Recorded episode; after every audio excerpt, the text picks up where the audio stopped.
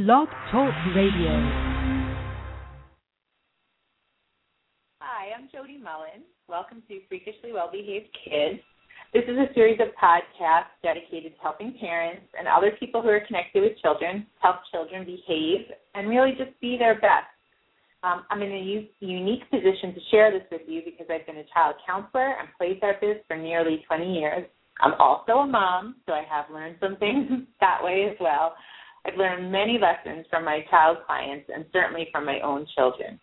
This has informed my parenting um, as well as the parent coaching that I do as part of my clinical practice. I recognize in working with thousands of children and their parents that there are some simple principles for parenting. I'll cover more than twenty principles for blissful parenting so you too can have freakishly well-behaved kids. These principles are simple and life-altering. They will change and enhance the relationships you have with children, how children behave, and how you feel about yourself around children, and improve your overall parenting esteem.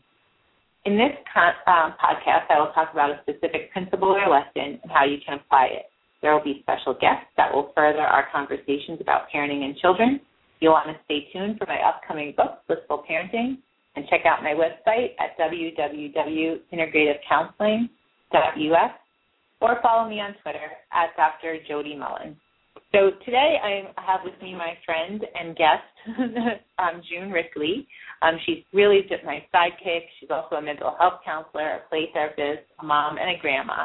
And today we're going to be addressing the impact of the Newtown really horror on, on children. And so um, welcome, June. Thanks. You're welcome.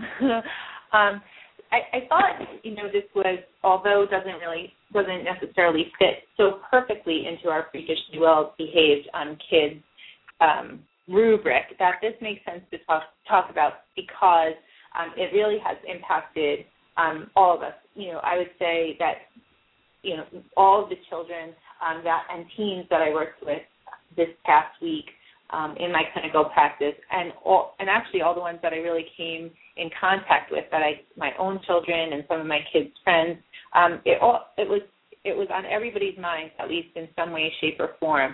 And so I thought that it made a lot of sense to discuss um, how to listen and talk to your kids, not just your younger children, but even also your teens, as well as how um, parents can manage their own fears and anxiety.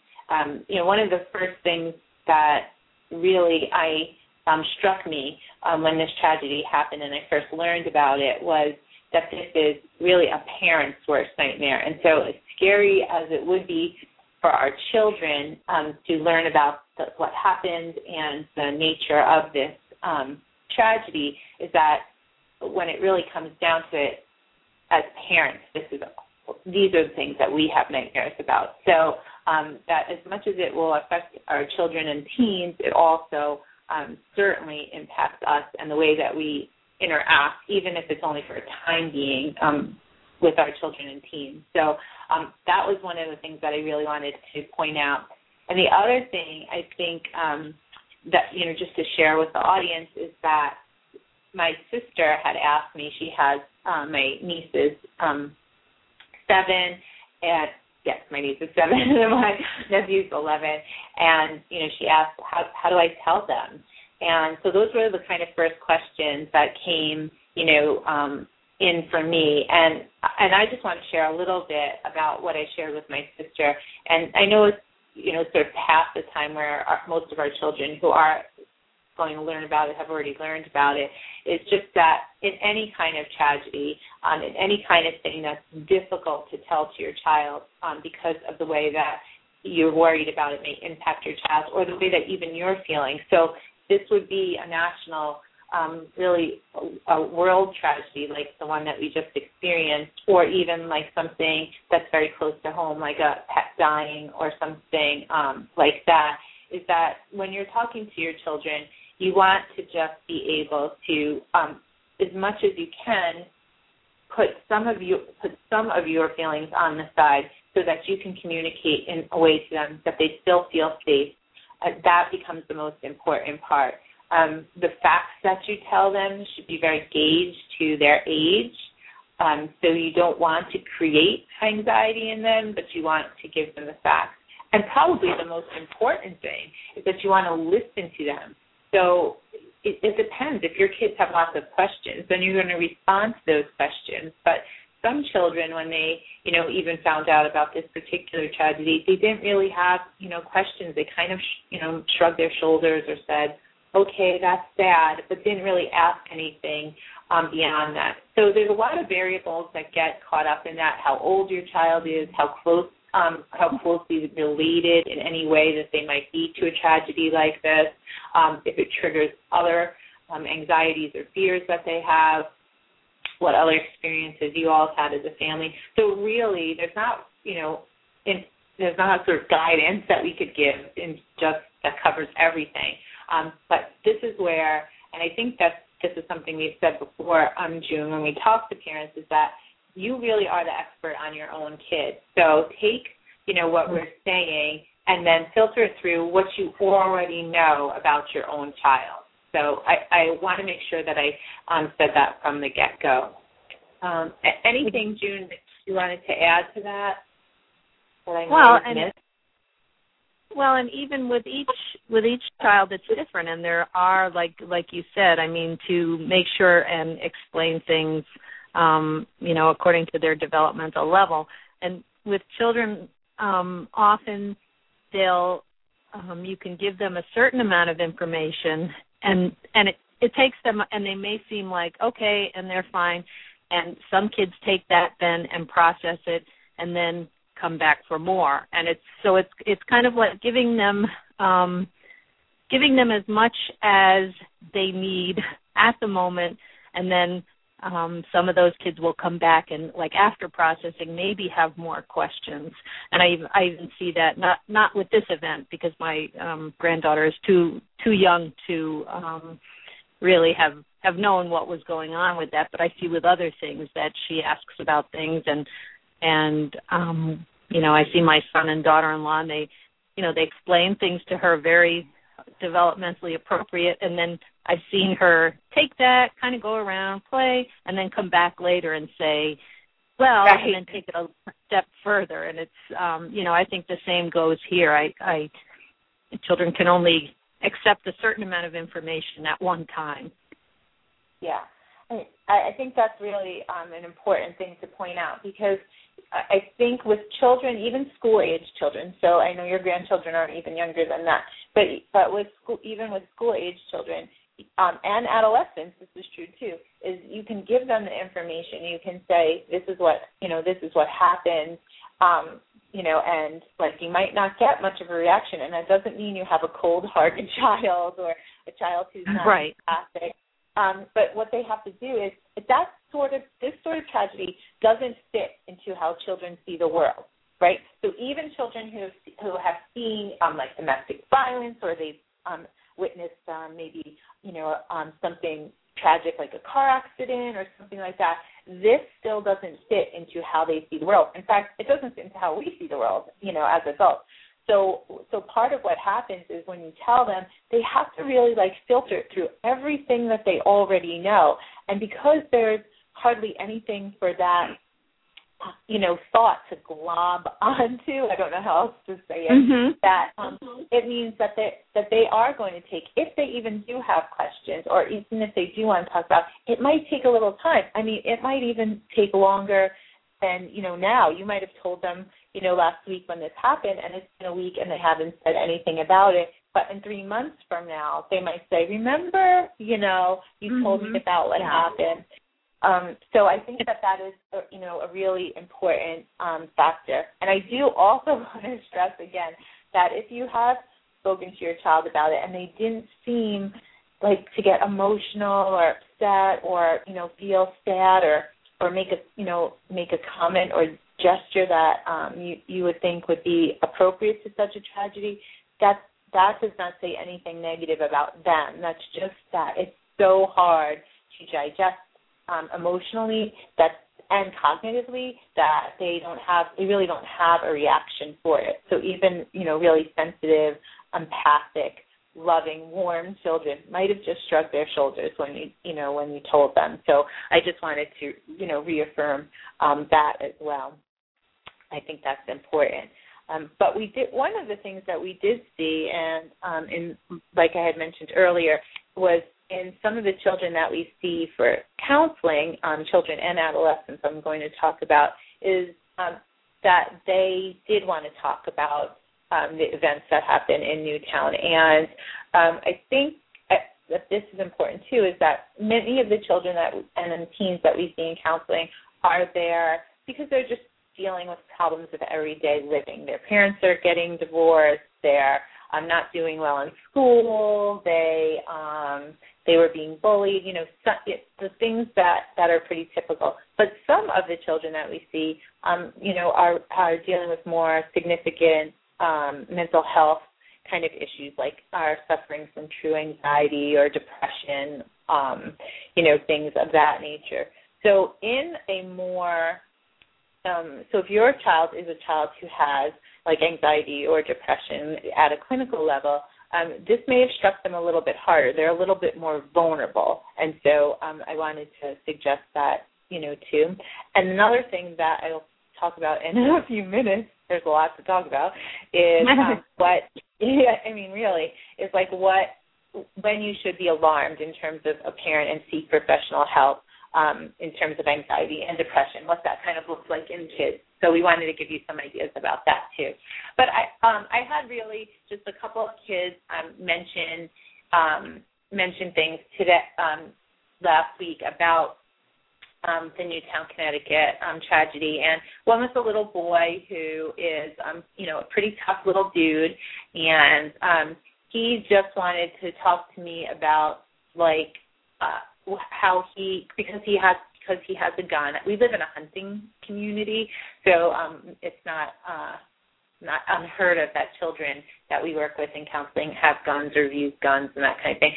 So he was talking about his guns and how um, responsible he is with his guns. And I think that for, that sounded to me like, and I um, I commented and responded to him in this way, is that he wanted me to know that he is a person who has a gun and shoots guns, but he wouldn't hurt another person.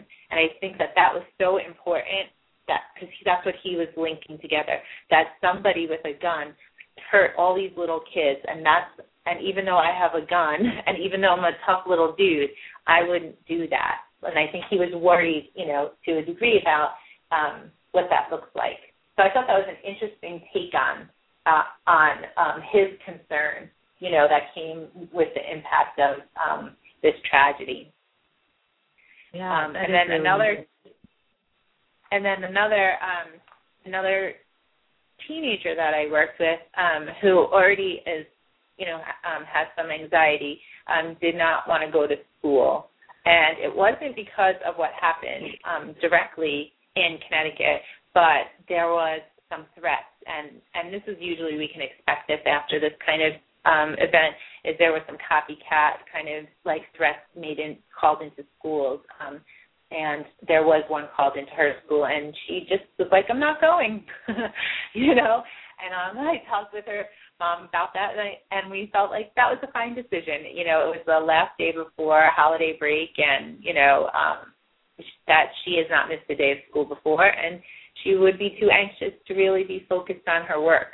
So that, that seemed like a reasonable thing to do, um, but the other thing that we wanted to talk about was, like, when is that not reasonable anymore? Well, what becomes unreasonable, where her, where if she wasn't already seeking professional help, you would want to, is if she won't return to school once the break is over.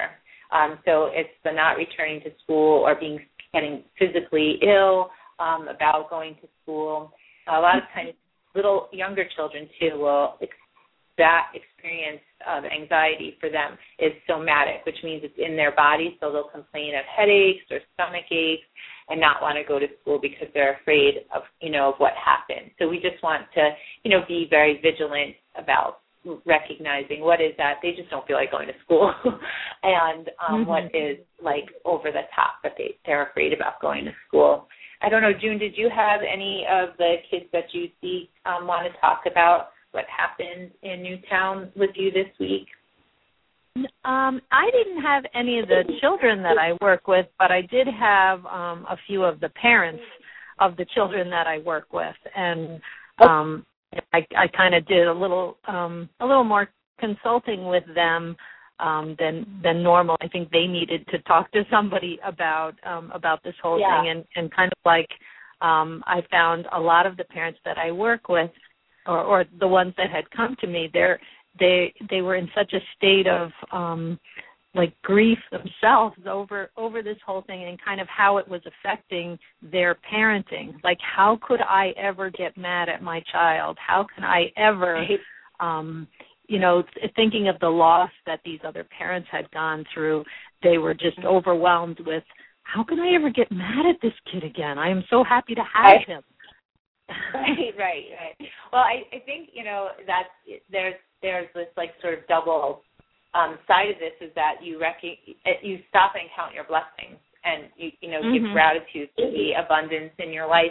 And yet at the same time, like, there's a real fear that comes over. So I'm really glad that you brought this up, because that really was more what we dealt with this week than the children talking about it, was um, the uh, parents of the children that we see being concerned, and and just parents, period, being concerned. So, um, I, you know, just to share a quick, a quick story is I, um, my son's birthday was this past week, and I have, he goes to the same elementary school that my daughter went to, so I've been, you know, in the school, in the classroom, I, you know, I don't know, fifty times, you know, at least, um, just, you know, doing classroom kind of activities with the kids, you know, besides dropping them off and picking them up. Well, so I was, um, In, in his classroom, and his, the teacher was giving the class some instruction as I was, like, preparing to do his birthday celebration.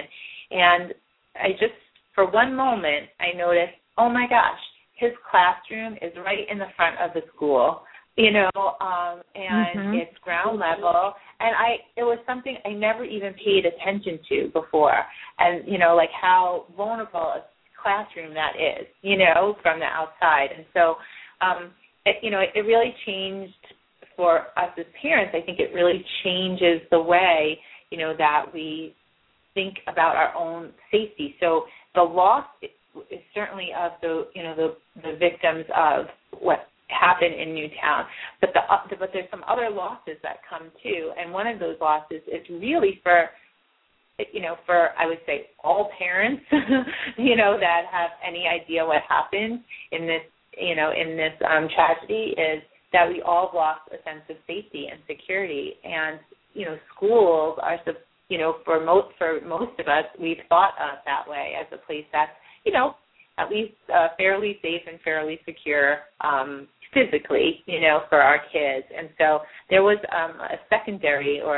um, an untangible loss um, that came along with this, Um, you know, with the tragedy in Newtown. So that's, I think, we did hear a lot about that from parents. Right. And, and most of the work that I did this week was mostly in trying to help those parents, um, you know, kind of just like listen to them, but also to help them then to be able to, um, you know, go over, okay, what are the signs of anxiety in your own children that you, you know, that, that you need to look for to make sure that you're tuned into them and are, are giving them everything that they need.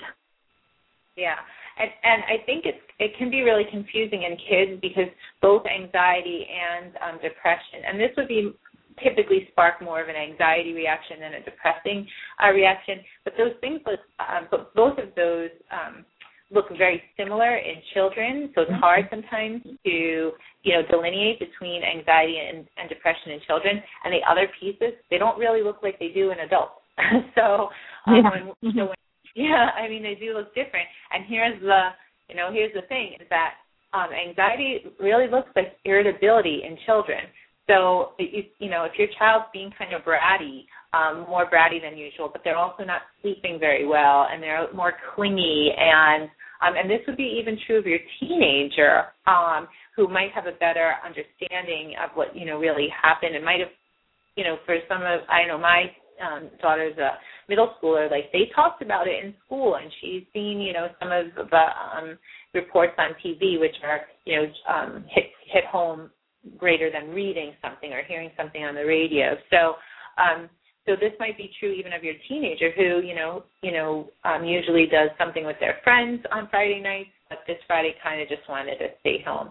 Now, is that abnormal? No, not given the light of what has happened. But if it continues and it, mm-hmm. it's impairing them in any way, impairing them in their social life, impairing them school-wise, so academically, impairing them in terms of their, like, basic needs, they're not eating or sleeping well, or they're having difficulty concentrating, that's when, if they're not already involved with a professional, it might be, you know, time to at least have a consultation with a mental health professional, because we're we're here. This is what we do. We, you know, we know how to handle these kind of things, um, mm-hmm. you know, both on the parent consultation side and um, on the child or, or teen side. So it makes a lot of sense that we that you were doing a lot of that this past week. Yeah. Mm-hmm.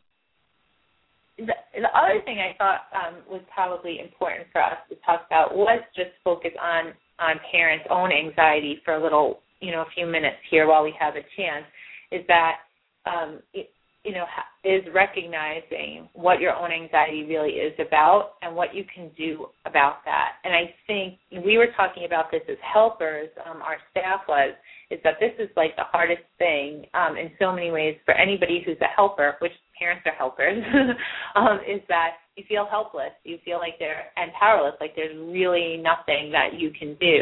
And so sometimes what you can do is just is um, changing your focus. And so I think that we've seen a lot of that, you know, sort of publicly, people, um, you know, creating healing uh, experiences and, um, you know, just ways of honoring the victims. So I, I thought that, you know, that's even something you can do as a parent with your with your children, or even as a teacher with the children in your classroom, if it's appropriate in your in your school, is to do something that focuses on the healing component, on the community building component. And I wanted to share with you, um, one of the counselors at uh, our clinical practice um, has a client who decided to uh, create a smile club in light of what happened. Um, so, and this is just so cool, I wanted to make sure that I, you know, shared it with as many people as possible. But what it takes to be in the Smile Club is you just have to want to join. And so um, within the, you know, a week she had, um, and this is like a like a eleven-year-old, a fifth grader, she had um, twenty people join the Smile Club. And the mission statement of the Smile Club is that you have to give three extra smiles a day to be, you know, to people that you might not normally smile at. And so um, just something like that, and that, you know, that child saying, like, if people feel connected, you know, in her own, you know, eleven-year-old way, if people feel connected to their community and that people, um, you know, get a message of warmth and caring from other people, which happens in a smile, is that that might do something. That might make the world a little bit of a better place. And I just thought that that was such a good, you know, example of, like, you know, we can't we can't change what happened, but how can, you know, how can we make our own communities, you know, our own small community, um, you know, maybe meaning our family or our our, our uh, schools or our church communities, how can we take those communities and just spread that healing and connected connectedness that feels, you know, that that feels good. That's how that's how we um, mm-hmm. cope with something like this. Yeah. You know, I I, I want to go back. I'm sorry. No, go ahead. um, what you said before about um, about you know, feeling helpless and how many parents mm-hmm. feel helpless, and um, and also what you said about just like um, just listening, and I and I think. Um, Like sometimes there isn't anything you can do to make it better except to listen. And I know right. even just what I was um, feeling my, myself with regard to um, the Newtown um, tragedy. And I know how how much it helped me. You know, I luckily I work with lots of counselors, and right. we it felt really good. Like, it's not like they could any of them could make it better, but I just could talk about it. And they could listen. And so sometimes the, mo- the the best thing you can do to help somebody is to simply be a per- presence and listen to them. Yeah, and and I and I think that's so. I'm glad that we um, came back to this, because it's so important you know, with your child. So they might um, they might be just sharing about, like, some of the rumors that they heard, and they just might need facts that way. But they also might be, um, in terms of listening to them, they might want to talk about how they notice that you feel sad, or that when you watch T V that, you know, um, you're crying. And so some of it might be like their reaction to you. And also in listening to your kids, they might have questions, and I think this is really important. They might have questions that you don't know the answer to, like, why would somebody mm-hmm. do that? You know, like, it doesn't it doesn't make sense. So it will never make sense. Like, there's no, there's not going to be a reasonable, reasonable why, you know? Like, there's just mm-hmm. no way to make sense of, um, you know, something so, something that doesn't make any sense. So, you know, it is fine to say to your children, not just about this, but really about anything. When you don't know the answer, it is fine to say, I don't know. And, you know, I think we've talked about that in other of the um, blissful parenting principles, is that it's really okay as a parent to convey that you don't know everything that there is to know. And although you might feel like in that moment you're not um, providing as much um, sense of safety or nurturance that you could for your child, like you should know the answer, I think that that's a better place to be honest and say that you don't know the answer, and that that there aren't any answers that would make sense why somebody would do that. You know, um, I think that that's a much better road to take um, because your child will trust that more than a made-up answer, which I don't even know what kind of answer you would, could, could make up. It's so, mm-hmm. you know, bizarre. Yeah. So, so it, it is so important, like, I think listening to them first. And just some, you know, key Uh, on listening, we did a previous podcast about communication with your child. So if you haven't listened to that one, you know, certainly check that one out because that has some good information in there. But being patient, you know, and letting your child get it out in the way that they get it out. And listening might not just mean like when they're talking. It might be um, you actually can be listening to your child as you watch them play, because all children um, communicate through their play. And so mm-hmm. if you watch them play, they're playing out what, you know, what's on their mind, what their concerns are, what's happening in their lives. Mm-hmm. And so if their play has changed some and and um, is weaving in some of the impact of this, you know, tragedy, then certainly you would um, you will see that in their play. So remember that their play is a form of communication, and that includes what they're drawing or stories that they're making up. So it won't always just be like the direct communication that you get from your um, child um, in terms of what you need to listen to. You need to be listening to way, you know, to way more than that. And also, you know, an, another piece of that is just, um, and I think, like I'm, I'm saying this, although I know that um, most parents know to do this, just monitoring um, what they're watching with regard to um, the news that is that comes out of um, this experience um, yeah. on T V. Yeah. yeah. Definitely. Yeah. And, it, yeah. and, even, and even, I'm sorry. No, I said go ahead, June. oh, uh, well, and, and just being able to read your children and to see, okay, maybe it maybe it's just a little bit of extra nurturance they need right now, even if it's just, um, you know, an extra ten minutes of, of lying in bed together in the morning before the day begins, and, and just like those little ways that um, kids could be showing you that I kind of need you a little bit more than, um, you know, I'm really kind of trying to struggle with this, and I really need you a little more maybe than than the usual, and to be yeah. to know your children and, and and be able to read what they need from you and to be able to give it to them. Yeah, and I think that's that's kind of um, very convenient. Because I think right now as parents, we want to, you know, like um, I think that's mm-hmm. one of the things that happens, like right now as a parent, you want to give your child a little bit more nurturance. Like I, you know, I wanted, um, I we do sleep overnight on Friday nights uh, in our in our family, and um, last night um, I, I was one that had to sleep next to my daughter, and she's bigger than I am, you know, she's three inches taller, you know. And, you know, mm-hmm. she's definitely a teenager, and I wanted to cuddle, you know, with her, and and that was just, you know, a really cool thing that what, you know, for whatever reason is that she, she was into a little bit, you know, more nurturance um, mm-hmm. too. So, you know, I think that this, in some ways that needs our needs as parents, too. Um, the last thing I'd like to say, because we only have a few minutes here, is that if you as a parent need to talk about this, talk about it with somebody who's supportive to you, another adult, and this isn't something to burden, you know, your children with. Um, they're experiencing a burden um, with regard to it in their own way. So, so thank you very much um, for listening, and um, we will be talking to you again soon. Have a very happy holiday, and thank you again.